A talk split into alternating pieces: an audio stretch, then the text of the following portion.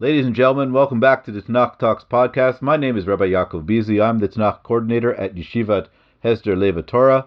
I'm the author of the book Nachum Chabakuk Sefar Niaf by Maggid Press, just recently released. And since we're coming up to it in 929, if you hadn't had a chance to get a copy, please feel free to go to the Maggid Koren Publishing website, or if not, ask me. I'll be glad to send you a signed copy for myself.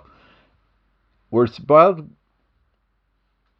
we're podcasting today about the Haftorah for the Shabbat right before Tisha B'av, which is called Shabbat Chazon, and it takes its name from the first word of the Haftorah. Guess Chazon, very good. This is the first chapter of Yeshayahu. We read through the first 27 psukim.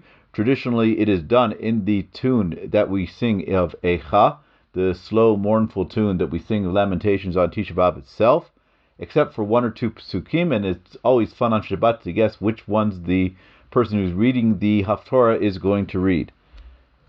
Now, Yeshayahu is the largest of the Nevi'im. There's 66 chapters. It's a huge book.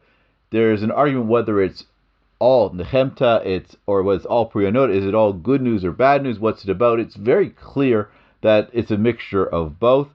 Whether he holds out the hand, the opportunity to create, really do amazing things. Kimitzion Teitze Torah Devar Shem Yerushalayim that Torah will come up for Jerusalem. People will all gather to Jerusalem. He has these amazing visions of what is possible, the potential for goodness for Israel, for humanity. Lo Yisa Goy Goy Cherev Lo Milchama. People should not learn war anymore. What a wonderful vision, pure utopia. But his visions of destruction and the upcoming catastrophe that will befall the Jewish people if they don't listen are as harsh. And people sometimes forget that. And it's quite possible that that's reflected in when he prophesies. And what we're going to do is just take a one minute summary. He actually goes through four kings, but these four kings are Uzziah, Yotam, Achaz, and Chizkiyahu. These four kings span the 8th century before the Common Era. Uzziah is king for 52 years until his great great great grandson, great great grandson Menashe. He's going to be the longest reigning king ever. And Divrei Yamim describes this tremendous building and growth of the country, something that archaeology has revealed how strong the country's become. David Ben Gurion, in fact, said, If I want to be like any king, I'd like to be Uzziah, the man who built the Negev up with cities and forts, and there's trade and industry and prosperity and apparently peace. He's doing great. But unfortunately, the success got to his head. Yamim Chronicles 2, chapter 26 describes how he goes into the Beit Mikdash, tries to act like a Kohen Gadol, and of course gets tzaraat, leprosy, and he's put in isolation for the rest of his life. His son Yotam does a really good job, but his grandson Achaz, now we're getting into the second half of the 8th century, and of course from 745 onward, the Assyrians come to power, the Neo Assyrians, the thousand year Reich that was actually lasted for a thousand and a half years.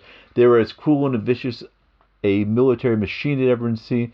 They enslaved local populaces, and there's really and if you go to London, I remember going to London with my wife right um, six months ago.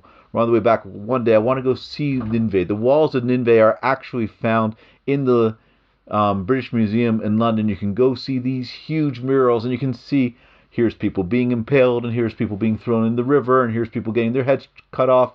And this is how the kings of Assyria would glorify themselves. This made them look good. Okay? Big, big pictures of themselves and lots of lions. By the way, lions everywhere. They love the lions. Man, the Detroit Lions fans must be, you know, really envious because that used to be lions was a symbol of pride. Anyways, along comes the Assyrian kings and Assyria when Tiglath-Pileser takes power in 745. The largest shadow the world has ever known, or at least the ancient Near known, falls upon, because you just know they're coming for you. It's only a matter of time. Achaz, who's going to reign from 742 to 726, he's going to actually be invaded by his northern um, cousins, were the kingdom of Israel and the kingdoms of Aram, want him to join an anti-Assyrian coalition. And he says, "I'm not that stupid." Yeshayahu says, "Stay neutral." Unfortunately, he doesn't do that either but he makes a deal with the king of Assyria and he surrenders the country, buying peace, of course, at the cost of their religious identity and national freedom. his son Chizkiyahu, when he takes power, he's already only in power a couple of years when he sees the northern kingdom completely destroyed, the exile, the destruction of, of the northern kingdom, the exile of Samaria, and there's nothing left. And for the first several years, he concentrates on rebuilding the Jewish people Jewishly, religiously, rebuilding their relationship with God, and he is so praised by the prophets. But then suddenly he tries to exert his newfound power in political spheres as well, i.e., to rebel against Assyria, and that's not going to go well. It seems very clear, by the way, that chapter 1 of Yeshayahu describes, it's not in chronological order, that chapter 1 in Yeshayahu actually is written after the Assyrian invasion of 701 because the Assyrians and the Bible both describe the same things 46 cities captured. They both say it, both in the Assyrian records and in the Tanakh, in the Bible. And only the city of Jerusalem survives. And this is exactly what Yeshaya is going to say as we see here. There apparently is no. This is placed at the beginning. If it's the last prophecy, why it's placed because this is the summary. This is the opening message, as it were, that the um, Yeshaya or the people who put his book into his messages into book form wanted you to know. This is what happens. This is what Yeshaya is about. You want to know what Yeshaya about? Read the first chapter. So let's do that. This is our Haftarah. Let's read the first chapter. Let's begin. Chazon Yeshua Amot Asher Hayal Yudav Yishalayim, and a traditional opening is the vision. A vision is something that not necessarily is going to come immediately. It could come in a long period of time. I discussed that in the book. It doesn't matter what it is, and it describes the four kings that we've done above. Shimu Shemayim V'Hazini Eretz, is quoting the heavens and earth to be his witnesses, because God is going to speak about the rebellious children that he has. Unlike Hosea, unlike Yirmiyahu, he doesn't use generally the metaphor of God and Jewish people as man and wife, but rather as father and son. And he starts with one of the most fascinating um, parallels that there is. Yadash or koneu v'chamorevus ba'alav an ox knows his master, and even the donkey knows at least the, who feeds him. You got to know who feeds. That's how bad Bnei Israel are. And so, in fact, Chaim Luzzatto makes a very interesting point. Um, sorry, Shmuel Chaim Luzzatto, he says, you know, if you look where it says that the donkey goes, he doesn't know who feeds him. He rather says he knows where he works. He knows who gives him at least something to do okay, that the word avus is not the place where the beast feeds with the threshing floor. The text doesn't mean the, the donkey knows where it's eating, but where it's place of work. He understands at least that he has to do something. He has an understanding that he has a purpose in life. He's a goal in life. Whereas the Jewish people, so you can see here the degradations. The ox knows his master. He knows who's in charge. He doesn't need, and it doesn't describe the relationship any further. The donkey at least understands that he's been given a purpose, or at least he understands who feeds him, however you interpret it. The Jewish people are not even on that level. This is the lack of gratitude that they have. The most fundamental mitzvah, the fundamental actually characteristic, character trait a person has is to just be grateful. Be grateful, be thankful for what you have. If you're thankful for what you have, everything else comes together.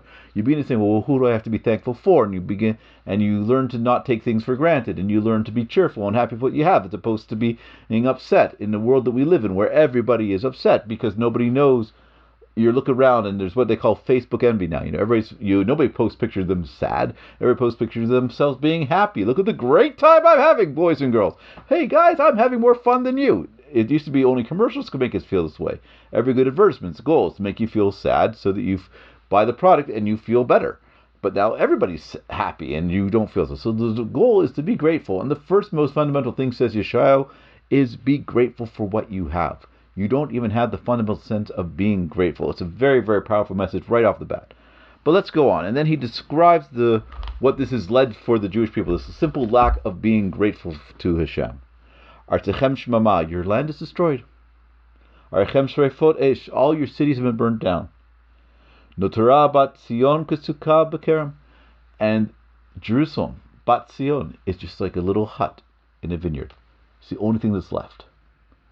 The rest of the country has been destroyed. The northern kingdom doesn't exist. The southern kingdom, there is no southern kingdom. Only the capital city is like coming out of a bunker after a nuclear war. Okay, it's the only thing that's left. That's all that's left because you didn't do this. And the people stand around and they look and they say, Lule Hashem Sfakot Sarid Kimat Kisidom Hayinu. We're like Sodom and Amorah. We're completely destroyed. And Yisrael says, you know why you are destroyed like Sodom and Amorah? Well, how do you think you behaved? Shimu, Devar Shem, Kitine Sodom, Kinu Amamora. Listen up, leaders of Sodom and people of Amorah. It's a wonderful, wonderful, I would almost like a Janus parallelism. A Janus parallelism is a where meanings where the same word has two meanings. Up until verse 9, Sodom and Amorah is a symbol of destruction and utter complete obliteration. Come verse 10, Sodom and Amorah has another connotation, which is shall you think you're like Sodom and Amorah? Because you were like Sodom and Amorah. You were destroyed like Sodom and Amorah because you behaved immorally like Sodom and Amorah.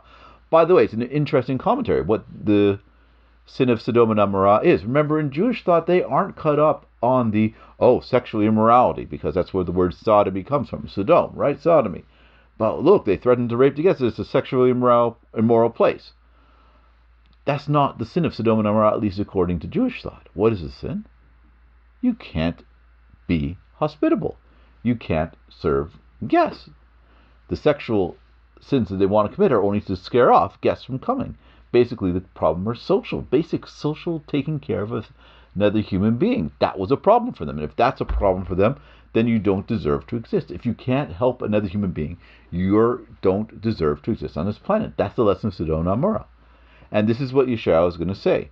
Now, there's a wonderful description later on describing the corruption that goes through the place. Okay, he talks about that their sil- your coins are dross, meaning they're, you know, they're completely worthless. And why are they worthless? Okay, so this is um the midrash's way. Your silvers become dross.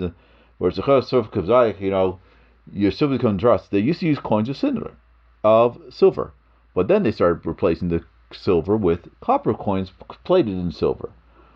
Okay, and then, of course, one of them, and it tells a story about a man who went to a silversmith, but before he goes to the silversmith, says, um, you know, the silversmith says, give him coins of copper. He then takes that coins of silver and he uses to pay back the, um, the buy some wine. You know, he pays the silversmith with silver coins covered in copper. He then goes but then he then takes these coins that he's now so proud. Look, I've got these fake coins. He go gives it to the guy who's selling wine. Ah, here, give me your finest wine, and he gives him fake coins. But of course, says the midrash, the guy's wine is watered down. It's fake too. Everything's fake. Nobody, everybody's trying to rip everybody else off.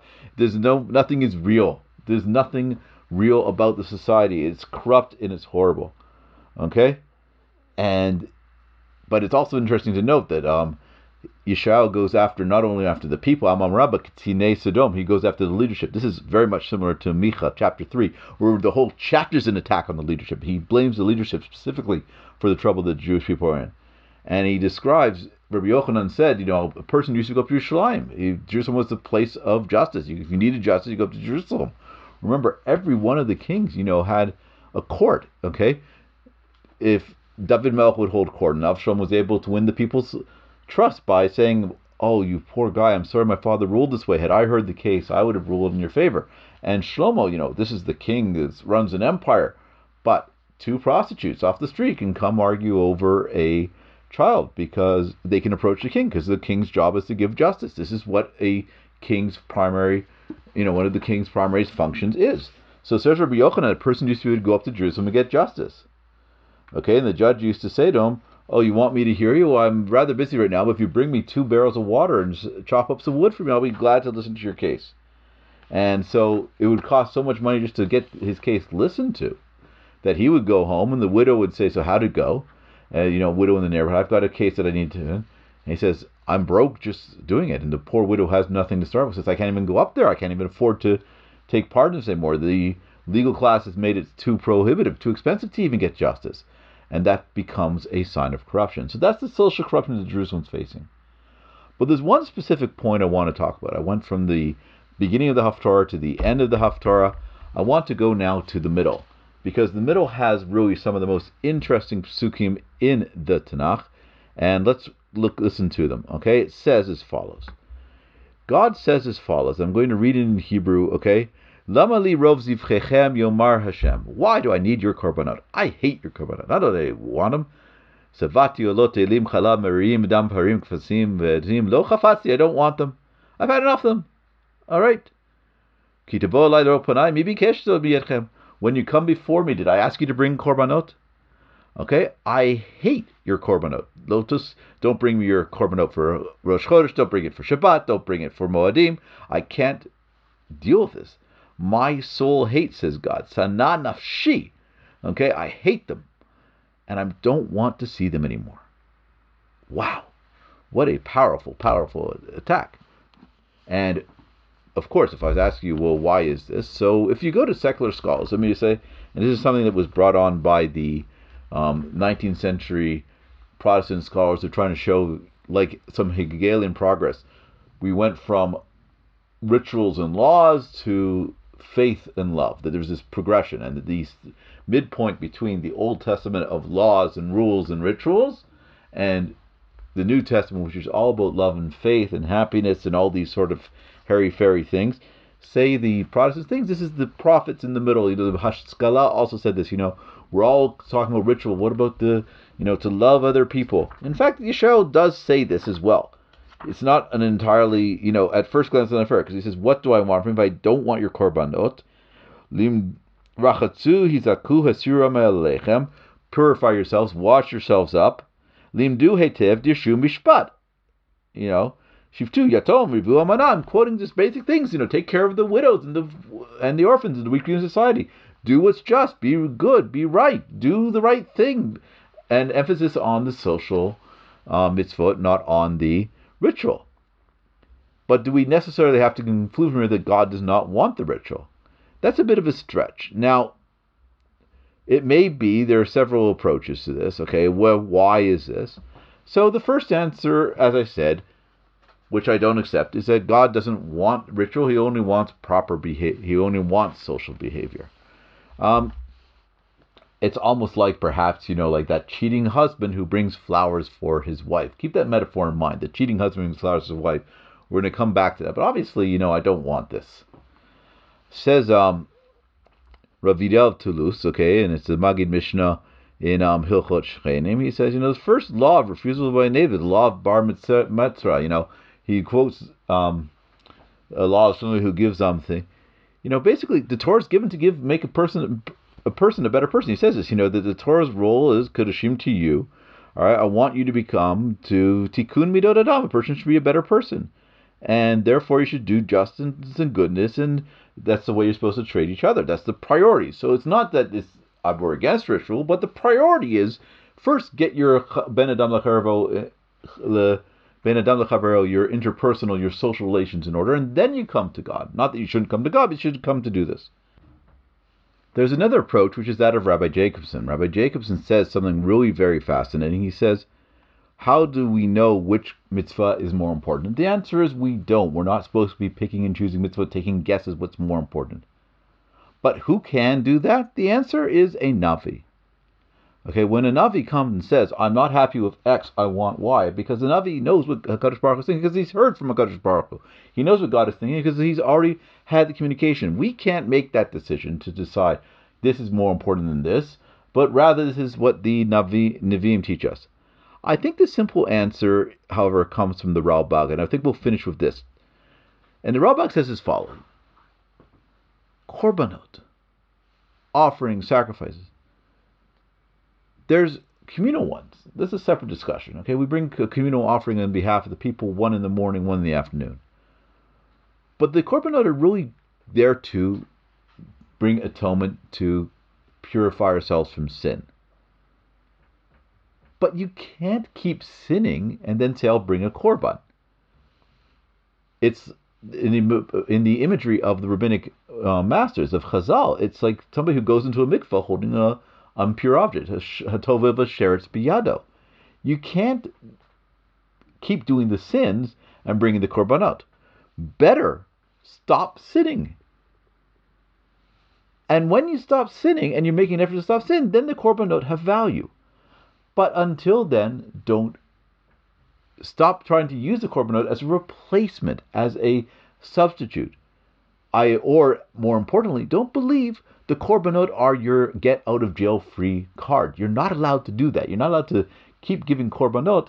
Ah, I can sin because I can give a korban. The same way that people would say, you know, as long as I I can buy atonements or indulgences in the Middle Ages, what Luther spoke against, or as long as I say can my Hail Marys and confession, I continue to sin. It doesn't work like that.